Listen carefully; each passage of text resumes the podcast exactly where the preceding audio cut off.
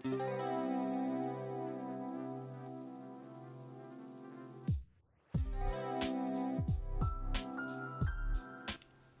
semuanya, selamat datang di Winter. Ketemu lagi nih di episode dua. Ya, even cuma dalam jaringan. Tapi gimana? Penasaran gak kira-kira sama episode ini dengan judul P D K T? Gak tahu sih siapa yang mau P D K T? Aku, kamu, atau kita? Klasik. Aku mau flashback dulu nih. Boleh gak kira-kira? Boleh ya? Oke, dibolehin. Aku bakal cerita tentang awal-awal aku di Jerman. Ketika aku melakukan P D K T dalam tanda kutip adaptasi dengan lingkungan aku yang baru. Lingkungan baru yang dimaksud adalah orang-orangnya, kulturnya, makanannya, cuacanya, atau bahasanya. Untuk bisa berinteraksi dan berkomunikasi dengan baik, aku butuh kemampuan bahasa yang baik. Pertanyaannya sekarang adalah, apakah ketika aku nyampe Jerman, aku udah bisa bahasa Jerman? Jawabannya bisa, tapi nggak banyak. Even aku udah belajar dari Indonesia, tapi menurut aku pribadi tetap aja itu belum cukup untuk bisa mengimbangi dan berkomunikasi dengan baik dengan orang-orang Jerman sendiri. Dan dari keterbatasan yang aku miliki, aku selalu dihadapkan dengan dua masalah besar, yaitu salah paham dan diabaikan. Salah paham yang dimaksud adalah ketika lawan bicara aku mencoba menyampaikan sebuah informasi, aku biasanya nggak bisa ngerti seratus persen apa yang dia bilang. Dan salahnya aku, aku selalu bilang oke, okay, aku paham atau oke, okay, aku mengerti. Karena hanya takut aku dianggap annoying ketika aku nggak bisa mengerti apa yang dia bilang. Padahal faktanya itu jauh lebih annoying ketika kamu bertindak seolah-olah tahu padahal enggak. Sampai suatu saat partner bicaraku bilang gini, Putri, ketika kamu nggak paham dengan sesuatu, kamu harusnya bilang kalau kamu nggak ngerti atau nggak paham. Biar kita juga bisa bantuin kamu, entah itu dengan cara mengulang apa yang kita bilang atau melambatkan tempo bicara. Karena menurut aku mereka bicara cukup cepat gitu ya. Tapi itu normal karena ya mungkin itu bahasa mereka. Seperti layaknya kita berbicara dalam bahasa Indonesia pasti juga lancar dengan sangat cepat. Nah, dari salah paham yang terus terjadi, akhirnya aku belajar bahwa it's okay not to be okay. Kamu gak harus ngerti semuanya, kamu gak harus paham semuanya. Kamu juga baru dan kamu beginner. Satu hal penting lainnya adalah kamu di Jerman untuk belajar bahasa Jerman. Jadi kamu gak harus punya Jerman yang baik atau perfect untuk bisa berkomunikasi dengan orang lain. Masalah berikutnya adalah diabaikan. Pertanyaannya, siapa yang berani mengabaikan seorang putri? Jawabannya adalah mas-mas di pasar. Lo kok bisa? Ya soalnya aku tuh suka banget belanja di pasar atau Wochenmarkt namanya. Pasar diadakan seminggu sekali di kota tempat aku tinggal, di mana sebenarnya ada pilihan lain kalau kita mau belanja di supermarket. Which is itu lebih mudah, kalian bisa ambil barang dan langsung bayar di kasir. Tapi yang aku mau adalah aku berusaha men-challenge diri aku sendiri untuk bisa berkomunikasi dengan baik dengan orang-orang. Ya kita nggak harus kenal, tapi aku mau kemampuan bahasaku meningkat setiap hari. Jadi aku nekat belanja ke pasar dan berharap terjadi interaksi antara penjual dan pembeli. Bahkan hal sederhana itu juga bisa meningkatkan kemampuan bahasa kamu gitu ya. Ketika aku nyamperin stand sayur dan buah-buahan, bilang aku mau beli sesuatu, aku nervous. Masalahnya bukan karena mas-mas itu yang ngejualin aku, tapi karena dia pasang muka bingung dan kayak nggak ngerti gitu dengan apa yang aku bilang. Dan setelah itu bukan dia nanya balik konfirmasi apa yang aku mau, tapi malah pergi gitu aja. Woi, apaan? Gue belum selesai. Masih mau belanja ini. Ternyata setelah dia pergi, datang bamba lainnya. Jadi kayak yang nyuruh bamba itu datang untuk melayani aku. Finally aku dapat apa yang aku mau, dan bamba itu ngerti apa yang aku maksud. Ada masalah apa sih dalam hidup mas-mas itu, kenapa dia nggak ngerti dan kenapa bamba itu ngerti? Aku nggak paham. Tapi dari dua masalah ini, aku belajar untuk terus berani. Berani bertanya kalau kamu nggak ngerti, berani mengakui kalau kita nggak bisa, dan berani memulai percakapan, karena keberanian ini merupakan salah satu faktor keberhasilan dari P D K T. Oke, cerita selanjutnya, ketika aku mengunjungi kursus bahasa, di mana aku mulai ketemu orang-orang baru, yang mostly mereka juga datang dari negara lain, untuk belajar, untuk sekolah, untuk kuliah, dan pada masa-masa ini aku sama sekali nggak mengalami kesulitan dalam P D K T, karena kita satu tujuan dan berasa satu nasib aja gitu. Berjuang untuk masa depan dan ya, yeah, I feel you sis, I feel you bro gitu ya. Sekarang ceritanya berlanjut ke masa-masa awal aku kuliah di tahun kedua aku di sini, tepatnya dua ribu sembilan belas. Pertanyaan berikutnya, Apakah Putri melakukan P D K T lagi? Jawabannya iya. P D K T akan senantiasa dilakukan dimanapun ketika kita menginjakkan kaki di tempat yang baru. Dan di masa-masa ini menurut aku nggak mudah buat P D K T. Apakah kemampuan bahasaku belum cukup mumpuni? Jawabannya enggak. Kemampuan bahasaku sehari-hari sudah semakin membaik. Hanya saja aku baru bisa menyadari bahwa mencari teman di awal masa kuliah itu sangat sulit. Apakah Putri punya teman pas masuk kuliah? Jawabannya enggak. Putri anak cupu dan dia selalu jalan sendiri karena enggak punya teman. Tapi situasi yang menyedihkan itu enggak berlangsung lama kok teman-teman. Karena pada masa orientasi mahasiswa baru itu kita selalu ada acara masa perkenalan gitu ya, sama kayak di kampus-kampus Indonesia juga pada umumnya. Jadi sebenarnya kita berkesempatan untuk mengenal orang lain. Sampai akhirnya aku ketemu satu cewek. Dan yang aku lihat dari jauh dia itu uh, mahasiswa asing juga, makanya aku berani ngedeketin dia dan pura-pura nanya. Ya, as we know, mode S K S D bisa diterapkan di sini dan aku percaya kali ini akan berhasil. Jadi aku pura-pura nanya ruangannya di mana, padahal aku udah tahu itu ruangannya di mana. Terus aku nanya acaranya mulai jam berapa, sampai akhirnya kita jadi ngobrol jauh dan nggak langsung tukeran kontak sih. Tapi dari semenjak itu, kita kenal satu sama lain dan ternyata kita satu masih satu fakultas tapi beda jurusan. Nah, semakin lama, karena sering ketemu juga di kampus, terus sering ke kantin bareng juga, akhirnya kita temenan dan sahabatan sampai sekarang. Itu keberuntunganku banget sih. Hal menarik lainnya yang baru aku sadari adalah ketika aku tahu bahwa orang-orang Jerman sendiri sangat-sangat objektif dan memfilter dengan baik siapa orang-orang yang boleh masuk ke dalam Kreis atau circle kehidupan mereka. Dan dari mereka aku juga belajar bagaimana Begriff atau sebutan dua kata ini diterjemahkan, yaitu Freundin atau teman dan Komilitonin atau teman seangkatan. Freundin adalah orang yang benar-benar sangat dekat sama kamu. Kalian punya kontak yang intens dan tahu baik satu sama lain, sedangkan Komilitonin adalah hanya teman seangkatan. Kalian gak berhak tahu banyak tentang dia, yang biasanya cuma ketemu di hall atau di kelas.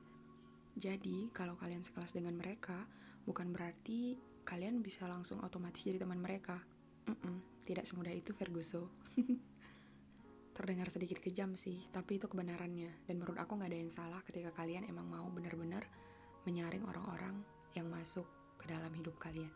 Dan aku mulai berpikir, apakah metode S K S D ku bekerja jika situasinya seperti ini?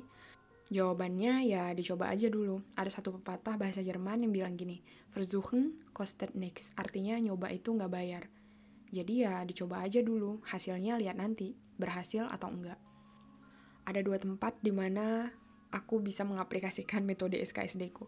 Yang pertama, di dalam kelas, yang isinya lima belas sampai dua puluh orang, dan yang kedua di hall pas kuliah umum. Kalau kita ada seminar biasa yang isinya lima belas sampai dua puluh orang, itu biasanya teman seangkatan kita.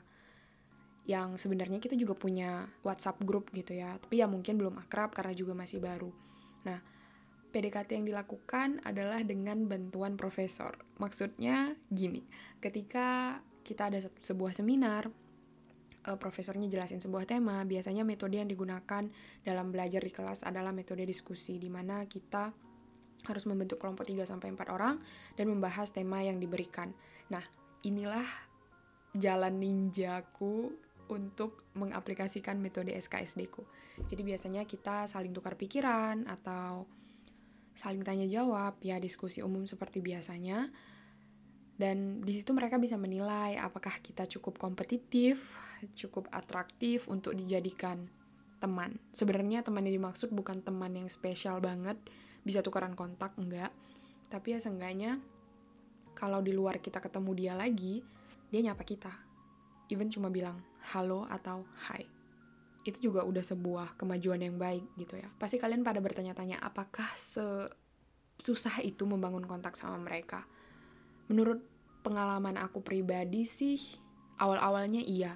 Tapi makin lama setelah mereka kenal kita, gimana kita bersikap, dan kalau menurut mereka kita simpati, pasti mereka respect kok ke kita. Buktinya, itu terjadi di awal-awal semester, dari mana aku nggak punya temen. Tapi semester kedua dan semester ketiga, aku udah mulai akrab dengan beberapa orang, sampai kita akhirnya bisa chat personal dan diskusi tentang apapun. Tapi karena lockdown dan nggak bisa kuliah present atau hadir langsung, ya akhirnya hubungan kita cuma lewat jaringan doang. Tapi itu juga nggak buruk kok. Satu tips lagi buat mengambil hati mereka adalah dengan cara wear info apapun itu yang diberikan oleh dosen atau profesor. Misalnya minggu depan itu disuruh baca halaman segini-segini karena kita akan mengulas ulang kembali. Atau tugas kelompoknya dikirim tanggal segini-segini, terakhir jam segini. Biasanya mereka nggak suka denger tuh. Ya normal sih sebenarnya, kita kan juga sering kelewatan satu dua info. Nah biasanya kalau mereka nggak tahu, mereka itu pasti nanya di grup. Dan di grup itu ya seperti pada grup-grup WhatsApp umumnya, nggak banyak orang yang mau balas chat di grup. Tapi aku akan berusaha sebisa mungkin kalau aku tahu apa tugasnya dan dikumpul tanggal berapa atau jam berapa, pasti aku balas chat di grup. Nah, dari situ mereka melihat respect aku untuk membalas chat, yang pada akhirnya mereka ujung-ujungnya jadi chat personal ke aku. Dan mungkin berpikir bahwa oke, okay, dia aware tentang info. Jadi satu dua hal kalau mereka nggak tahu, biasanya mereka chat personal ke aku.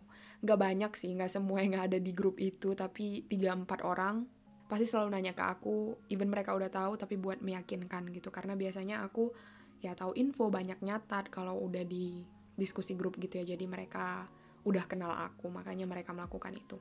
Dan hal yang sama juga terjadi di aku. Ketika aku nggak tahu, aku pasti bakal memilih salah satu dari kontak yang ada di grup, siapa yang paling simpatis, untuk aku chat dan aku tanya tentang sesuatu. Dan biasanya mereka balas dan mereka ramah sebenarnya, cuma mungkin butuh waktu untuk bisa membiasakan diri, beradaptasi, dan berinteraksi dengan orang asing. Jadi aku nggak mau mengeneralisasi bahwa orang-orang Jerman itu dingin, tapi mostly iya benar mereka dingin banget. Oke, selanjutnya adalah ketika aku menerapkan metode S K S D aku di kelas umum, di kuliah umum, di hall yang rame banget itu. Nah, awal-awal dulu aku selalu datang sendiri kalau ada kuliah umum gitu ya. Which is aku cuma butuh satu kursi. Dan modusnya adalah ketika ada kursi kosong dimanapun itu, kalau menurut kamu nyaman tempat duduknya dan bisa menatap layar di depan dengan baik tanpa harus sakit leher, ya tanya aja sama orang di sebelahnya, bangkunya kosong nggak? Boleh didudukin nggak? Biasanya mereka bilang ya kalau memang kosong ya boleh, atau kalau memang udah dipesenin gitu, tau nggak sih? Mereka tuh suka ngisi bangku yang kosong buat temennya ntar datang gitu. Nah jadi ya berarti bangku itu udah reserved, udah ada yang punya gitu ya. Jadi cari yang lain. Nah, aku sering dapetnya sih yang bangku itu emang bener-bener kosong dan bisa didudukin gitu ya. Dan akhirnya aku duduk di situ. Di kuliah umum ini sebenarnya juga sering dilakukan diskusi-diskusi kecil, di mana kalian akan diberikan sebuah tema dan, dan kalian harus diskusi dengan orang di sebelah kanan kiri kalian gitu. Jadi, dan ini merupakan sebuah alternatif lagi untuk kita bisa menjalin kontak dengan uh, orang-orang yang ada di kanan kiri kita. Ya nggak harus tahu namanya juga sih. Tapi gimana kalian mengemukakan pendapat kalian saat diskusi itu, pasti mereka bisa mengambil kesimpulan. Entah kalian simpatik, entah kalian cukup ramah, entah kalian tahu banyak hal, atau cukup kompetitif dan interaktif, ya apapun itu penilaian orang.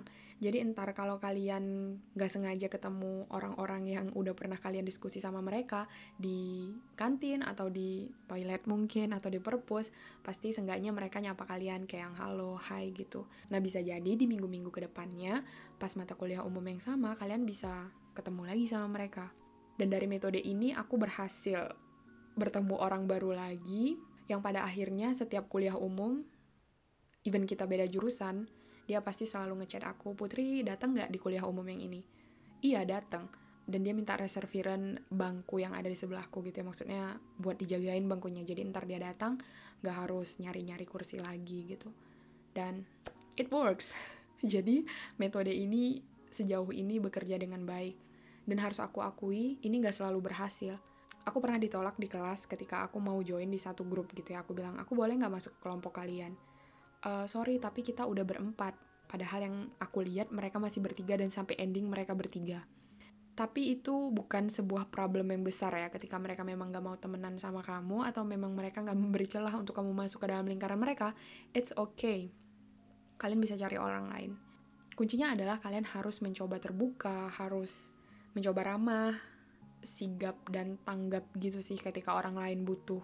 Ketika kalian tahu orang lain butuh bantuan kalian dan kalian bisa tolong, ya ya kenapa nggak kalian tolong. Terserah dia kenal kalian atau enggak, terserah dia suka sama kita atau enggak, tapi kan tujuan kita baik mau nolong dia, ya kenapa nggak ditolong aja. Kalau pada akhirnya dia akan simpati sama kita, ya itu pilihan dia.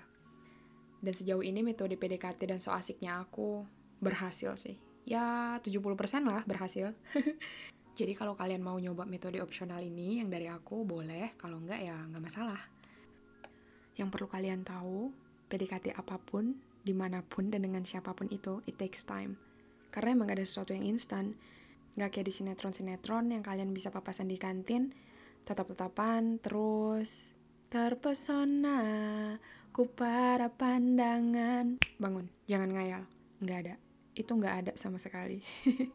Jadi buat kalian semua yang saat ini lagi beradaptasi mungkin di lingkungan yang baru, lagi nyari teman baru, lagi nyari partner baru, apapun itu, kalian bisa terus usaha, tetap berani, dan be yourself. Karena cuma kalian yang tahu apa yang kalian butuh. Apakah kalian ekstro garis keras yang harus punya banyak teman, atau kalian tipe-tipe intro yang punya teman secukupnya aja, tapi tetap bahagia. Karena kamu adalah leader dari diri kamu sendiri, dan kamu yang mutusin, mau temenan sama orang lain nggak? Perlu banyak kontak nggak? Atau secukupnya aja? Dan satu hal lagi yang harus kalian ingat, sahabat aku pernah bilang gini, semua orang nggak harus jadi teman kamu. Jadi nggak semua orang harus kamu P D K T-in. Makasih ya, udah luangin waktu kamu buat dengerin podcast ini sampai habis. Kalau menurut kalian podcast ini menarik, kalian boleh share ke teman-teman kalian yang lain. Sampai ketemu di episode berikutnya. Bye!